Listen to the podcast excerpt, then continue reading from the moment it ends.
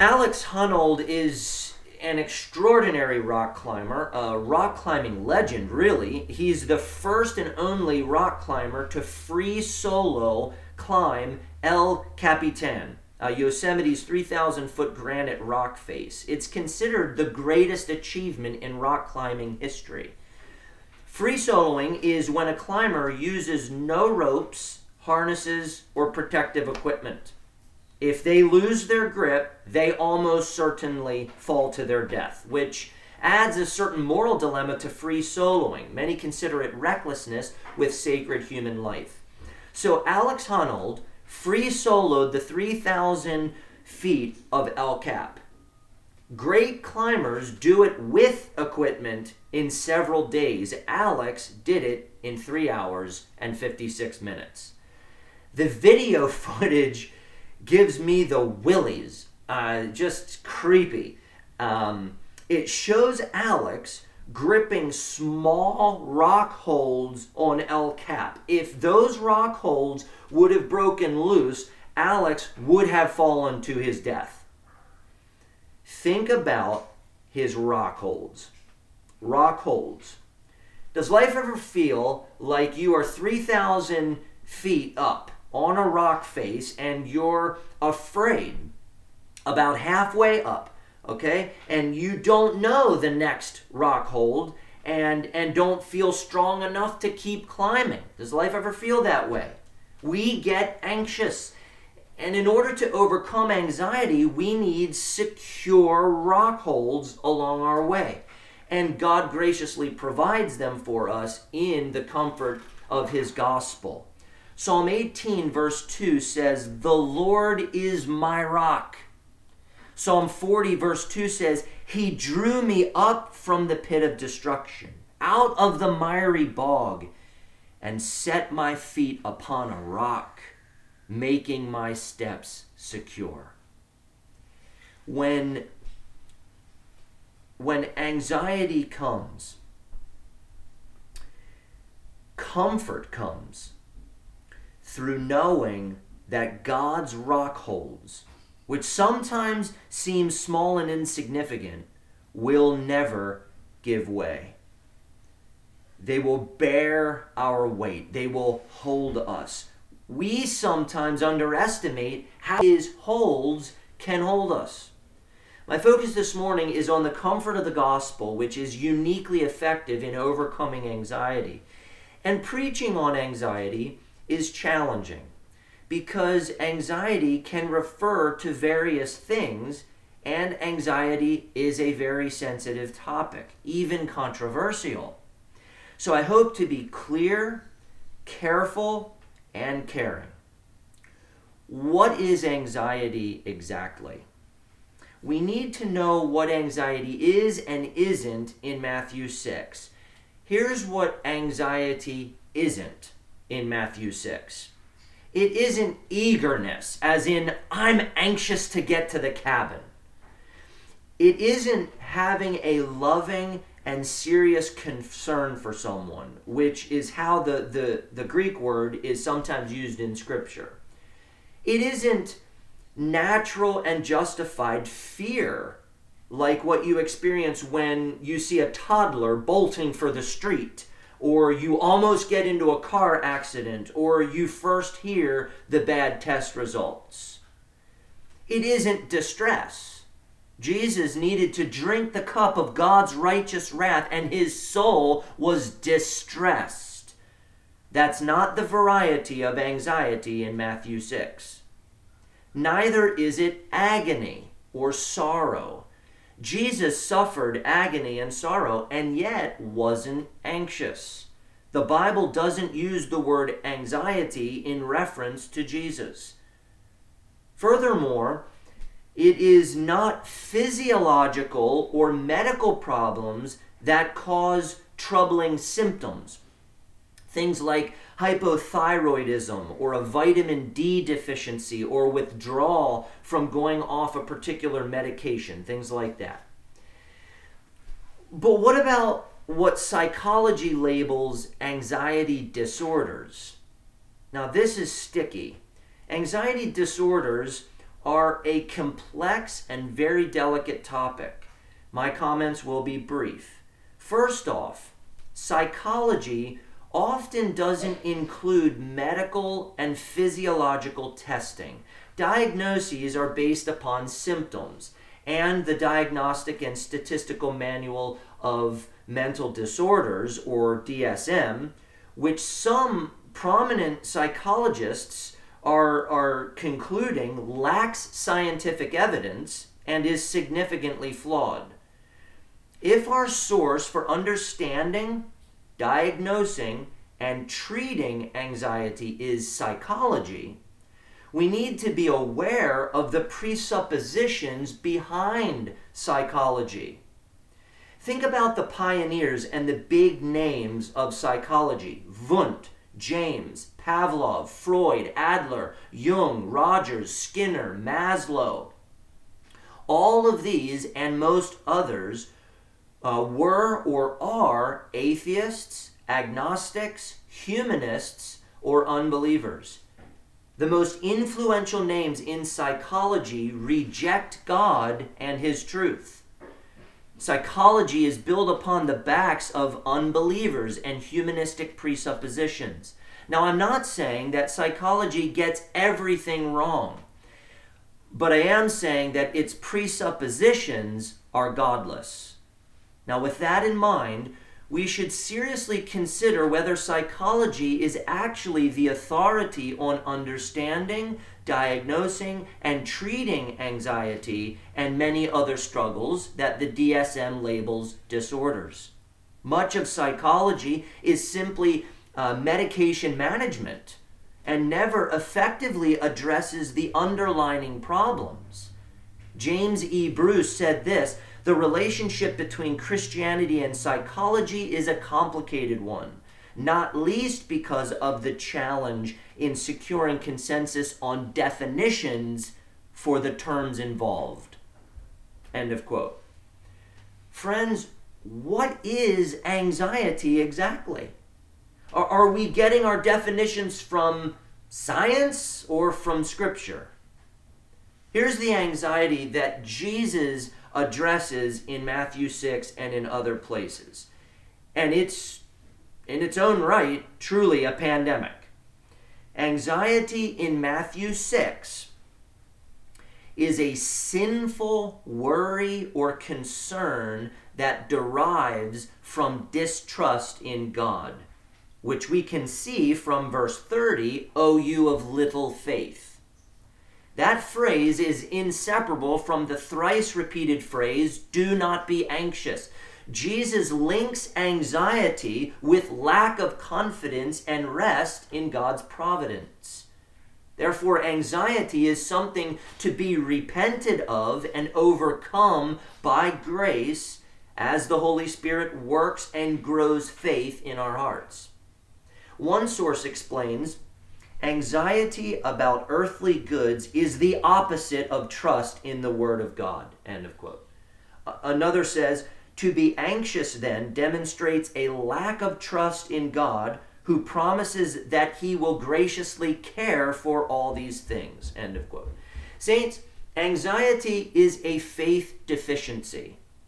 I like how Dr. Jeremy Pierre, the associate professor of biblical counseling at Southern Seminary, defines anxiety. He says this It's helpful to think of worry as a tactic of our fear. So, in other words, it's obsessing with our thoughts and our emotions about some threat to something we value, something that we see as essential or want as essential to our very life. The problem or the sin that can be involved in worry is we mix up what actually we most value for life and we forget God's role in relation to that value, what life actually is. End of quote.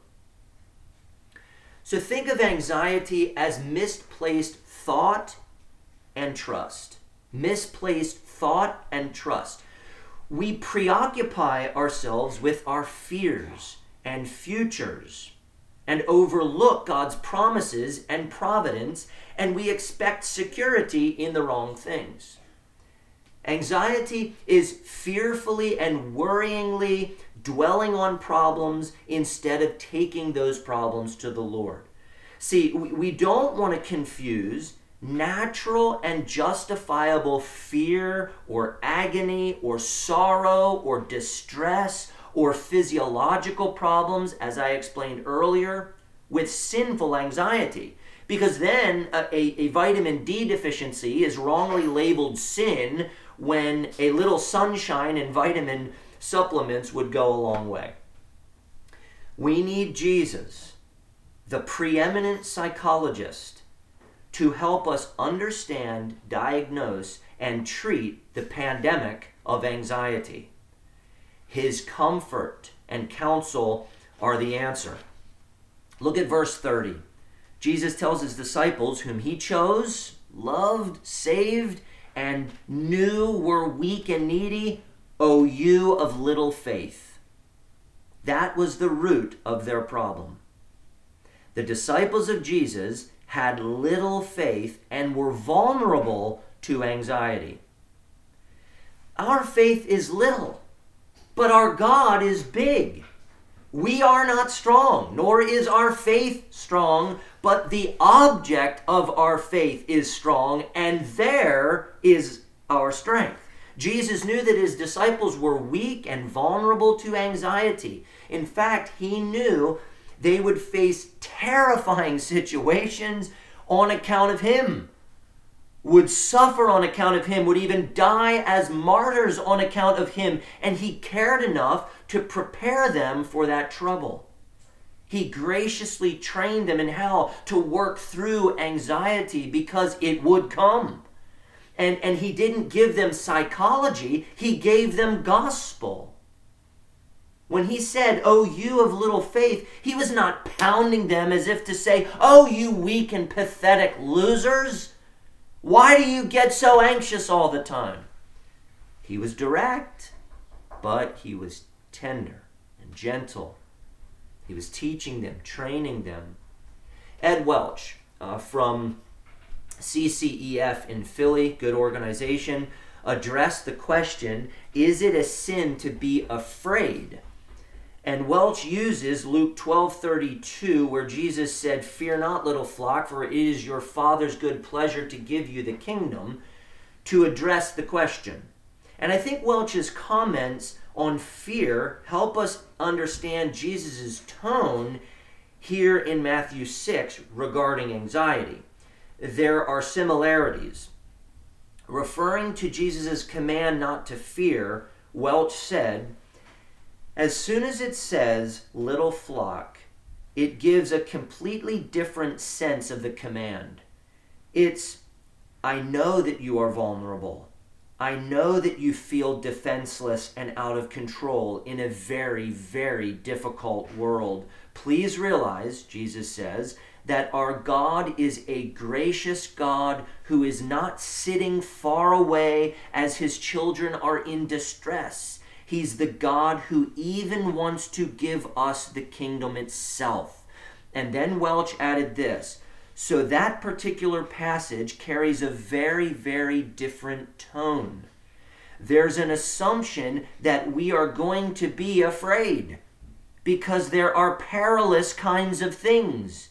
And there is one prominent question when you're afraid, where will you turn? End of quote. Now, Welch is talking about fear, not necessarily anxiety, but it's somewhat related. We will face many threats, and anxiety will be tempting. That we will get into situations where anxiety will be tempted. So, where will you turn? Deep down, what will you expect to help you overcome anxiety? That's key. Jesus taught that to truly overcome anxiety, one must trust and rest in the comfort of the gospel of God's providence. Next, Jesus does not want his disciples to be anxious because anxiety conflicts with faith. Jesus said it three times do not be anxious. Three times. He gave no justification for anxiety, but called them to repent of it and to trust in God. Deep below the surface of anxiety are idols. Things we desire and trust instead of God, things we wrongly assume will give us security. Those idols need to be identified and then destroyed so that full confidence in God can replace them. Verse 30 shows that anxiety conflicts with trust in God, who alone is our security, strength, and stronghold.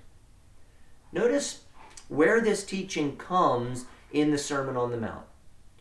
Jesus had just addressed materialism and said, You cannot serve God in money. Money is not security verses 25 through 34 connect back to verses 19 through 24. We are not to set our hearts on money or possessions, nor are we to trust in them as our security. Um, for our security actually is the kingdom of God. See, stockpiling material goods as our security is insufficient to overcome anxiety. It doesn't work. In fact, it often amplifies anxiety. Living under the reign and rule of Almighty God is our security, brothers and sisters. It is our peace. It is our joy. Jesus, think about Jesus. He is not an anxious man. He overcame the temptation to anxiety with confidence in God and God's sovereign will. Jesus Jesus anticipated and drank dry the cup of God's righteous wrath without any anxiety. Sorrow? Yes. Distress? Yes. Anguish? Yes. Pain? Yes. Anxiety? No. To my knowledge, Scripture never says Jesus was anxious. How could that be? Because deep within his heart was, Not my will, but yours be done. Jesus transcends anxiety. Therefore, he is a great help for those with little faith, like us, those with little faith in our battle with anxiety, in our temptation to be anxious. Do you believe that? Do you believe in the sufficiency of Christ for your anxiety? Jesus overcame anxiety for us. He's the strong one. We're the weak ones and He is ready to help us. So let me ask the question how can we overcome anxiety with comfort in the gospel? I have eight short points. Number one, consider and trust in the providence of Almighty God. Consider and trust in the providence of Almighty God. Jesus Jesus' arguments in verses 25 through 30, 34 are rooted in God's providence. God's providence quells worry and quiets the anxious soul with gospel comfort. God's providence is his almighty and ever present power, whereby, as with his hand, he still upholds heaven and earth and all creatures, and so governs them that leaf and blade, rain and drought, fruitful and barren years, food and drink, health and sickness, riches and poverty. Indeed, all things come not by chance, but by his fatherly hand. God's ever present power is our comfort. God's governance of the universe is our comfort. God's sovereign sovereignty and provision in suffering is our comfort. The fact that nothing in all creation can separate us from the love of our Heavenly Father is a rock hold upon which we can place our weight to climb to further heights. So Jesus teaches what he does in this passage because of God's providence. Number two, consider how your Heavenly Father values your life. Track his argument in verse 25. Therefore, I tell you, do not be anxious about your life, what you will eat or what you will drink, nor about your body, what you will put on. So, so he's not talking about rational and natural fears or distress, but rather worried concern over the necessities of life food, drink, and, clothing. And then he gives the rationale. Is not life more than food, and the body more than clothing? Your life is more significant than you eating, drinking, and dressing. There, there's more to life than necessities. In verse 26, Jesus asks his disciples, Are you not of more value than the birds of the air? The grass from verse 30 is the same type of argument. It's an argument from the lesser to the greater. If God cares for birds who are not made in his image, how much more will he care for his children who are made in his image and are of more value to him than all the animals put together? He, he didn't send his only begotten Son to rescue birds or animals from their sin and misery so that they could sit at his eternal table. Now, our, our culture is so confused about the sacredness of human life. PETA, put out a billboard with a picture of a very concerned looking chicken. And the billboard says, I'm me, not meat. See the individual, go vegan. what? What? It's absurd when people protest the consumption of animals which sustains human life and also advocate a woman's right to murder her unborn child absurdity. The giver of life knows the sacredness of life. Your life is more than what's in your refrigerator. Your purpose in life is nobler than calories and cloth. Can blue jays say they've been adopted by God?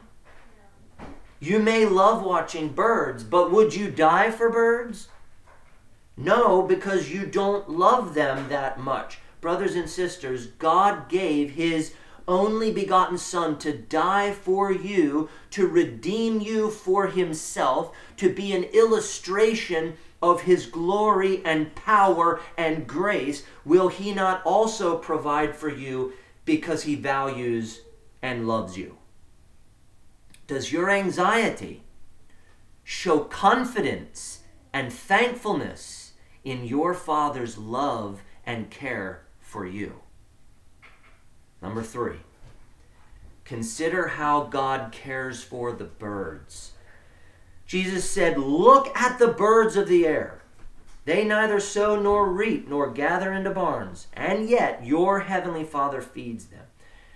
When we're anxious, that may be often, when we're anxious, maybe we ought to simply unplug for a little bit go for a quiet walk and watch some birds. And I'm serious about that. We should do that more often. They are a simple and beautiful reminder of God's providence. I love to watch bluebirds, cardinals, goldfinches, um, downy woodpeckers, even the occasional red tailed hawk flies around in our neighborhood. Our Father feeds those birds. They are well fed, healthy, and beautiful because our Father cares for them. If our Father is feeding those birds, how might He care for us? Now, verse 26 is not arguing for laziness. That would be to miss the point.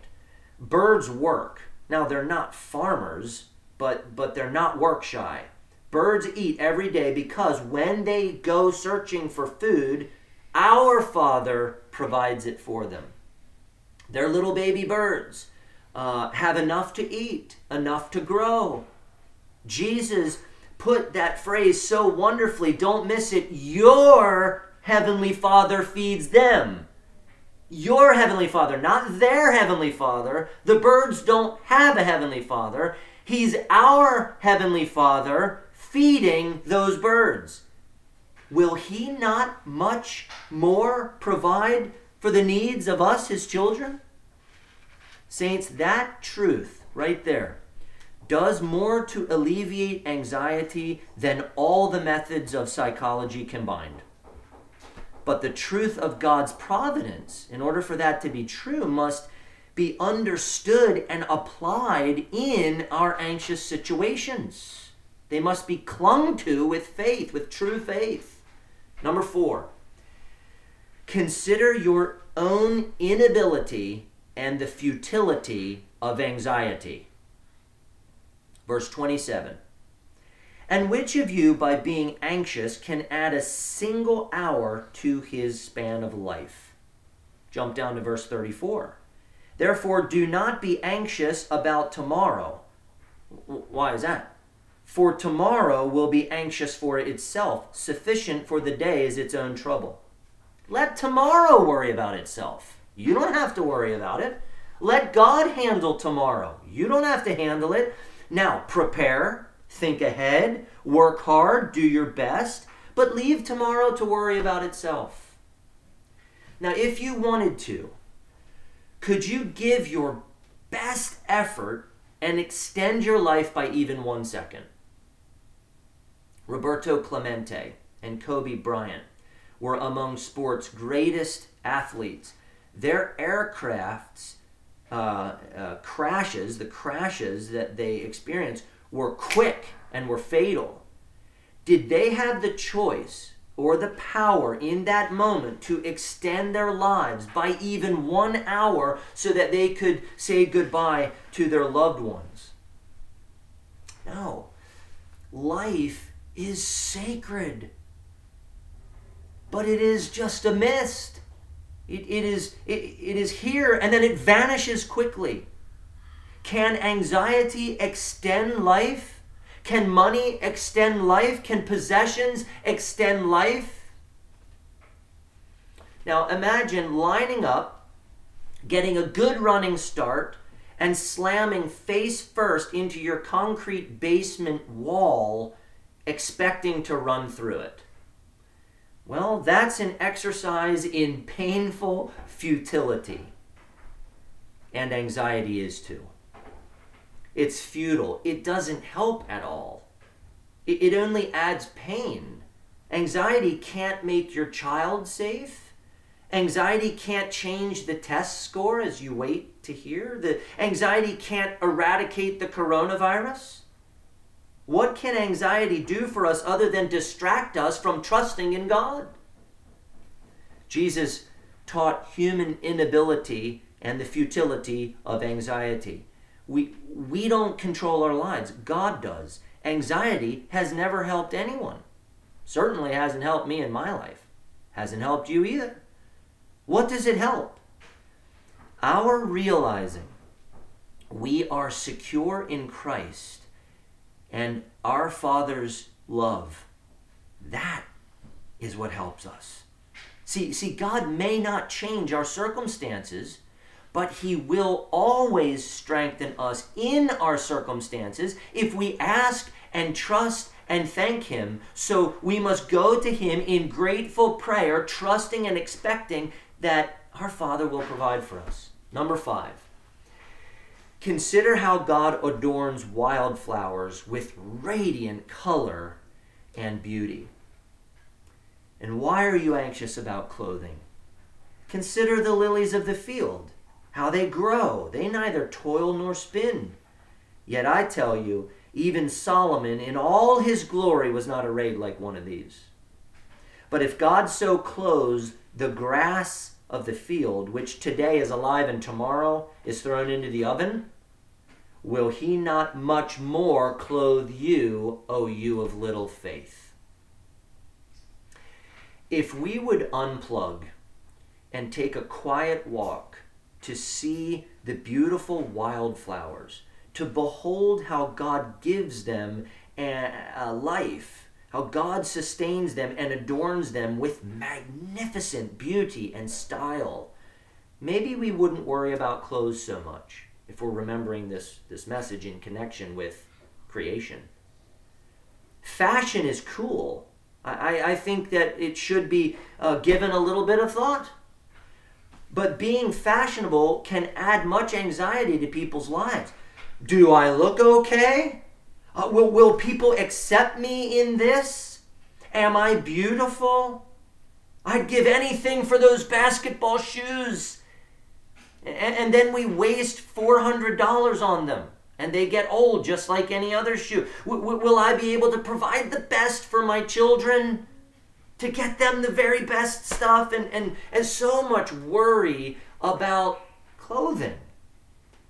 Have we hiked outside enough to consider how beautifully God adorns wildflowers?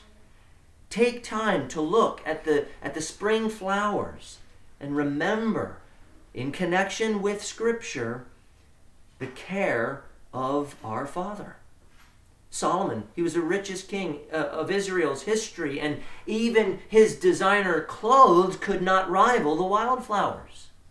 Again, the argument is from the lesser to the greater. If God clothes wildflowers, which grow and die, with splendid beauty and style, will he not much more clothe his adopted and beloved children? Now, general revelation, or we could say creation, does not give us the gospel of the Lord Jesus Christ. We need God's word to get gospel. But creation is more beautiful and helpful to us when it is seen through the lens of Scripture. Look at the wildflowers in nature and, and allow them to remind you of this biblical truth in Matthew 6.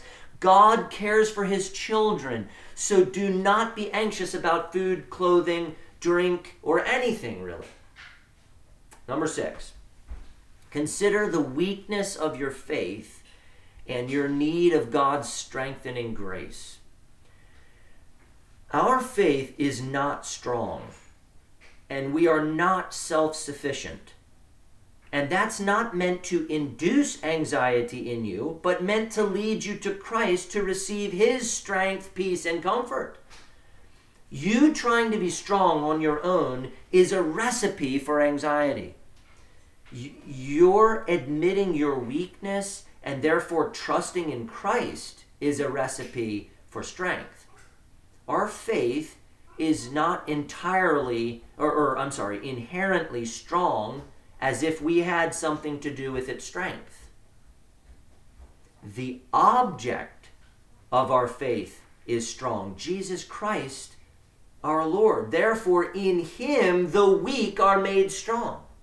Verse 30 O you of little faith. His disciples had little faith, not big faith. Our frequent prayer should be then I believe help my unbelief. Our Father in heaven, lead us not to temptation, but deliver us from anxiety. I, I, I, don't think it's helpful to perceive ourselves as being strong in faith, as if the quality of our faith makes us strong and steadfast. People might say something to the effect of, I'm, I'm doing okay. I have my faith to get me through.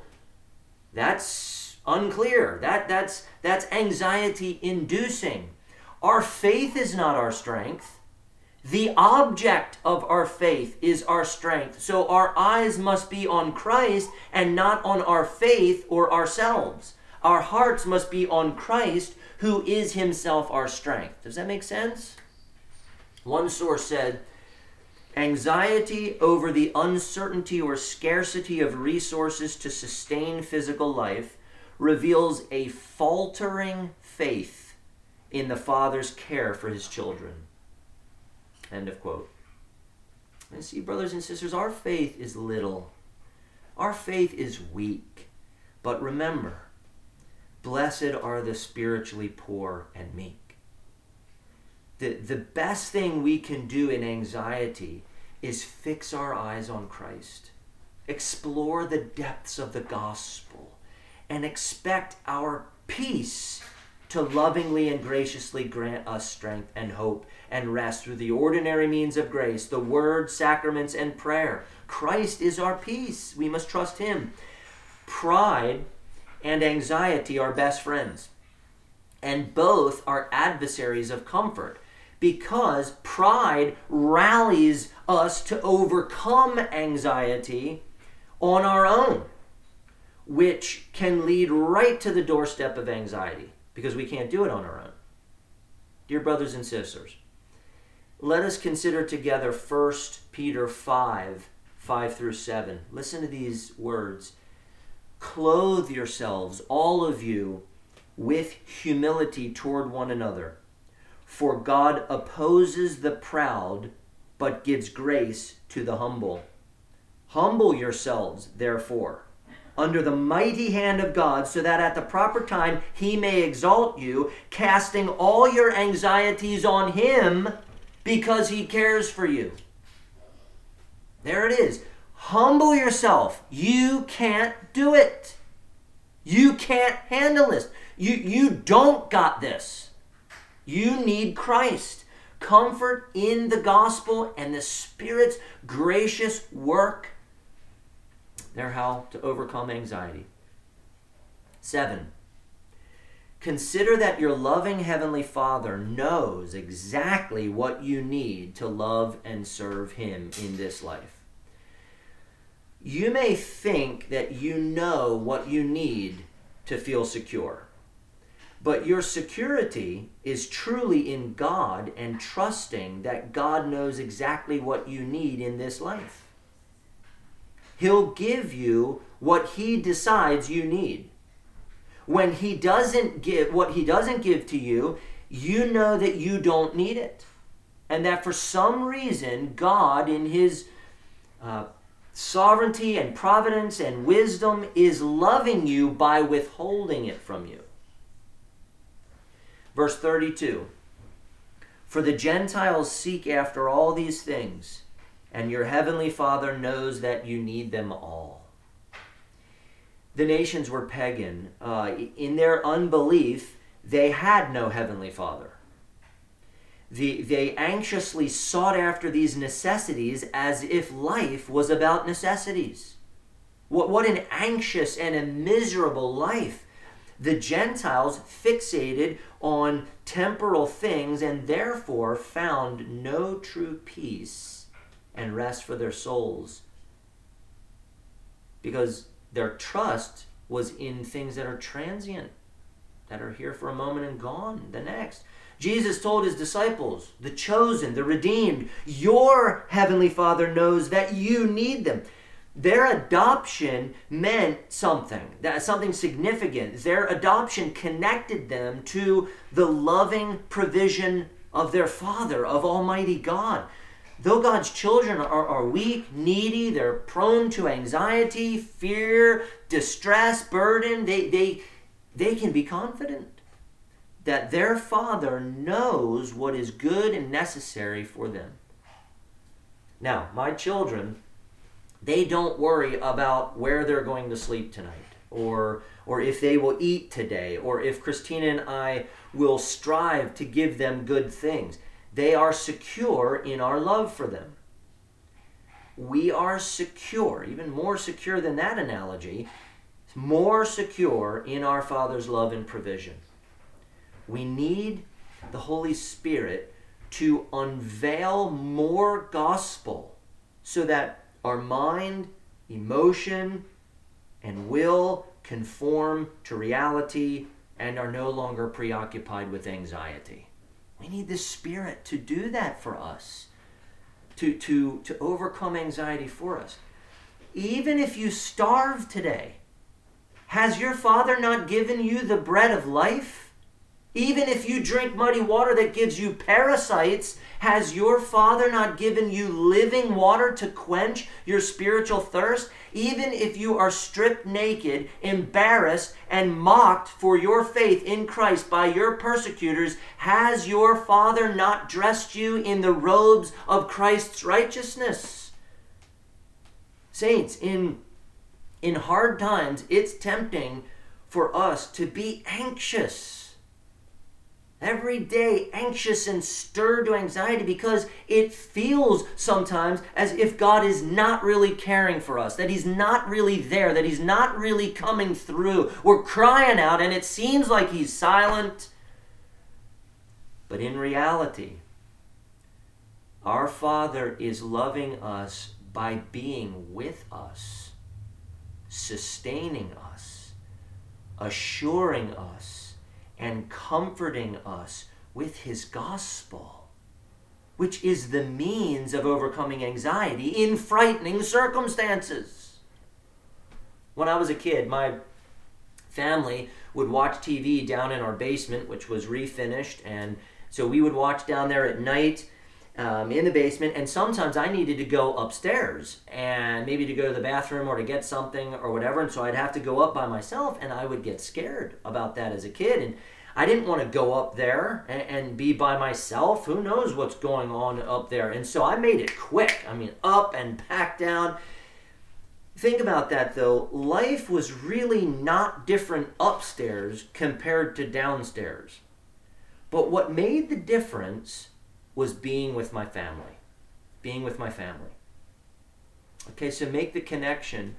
The presence of God is a real and practical comfort that we often ignore as if something more tangible will provide us with greater security. Uh, God is invisible. That's tough to think through, but He's with us. And, and sometimes we, we grab for something that might be a little bit more tangible, that might be more here and present. But can anything be more present than the indwelling presence of God?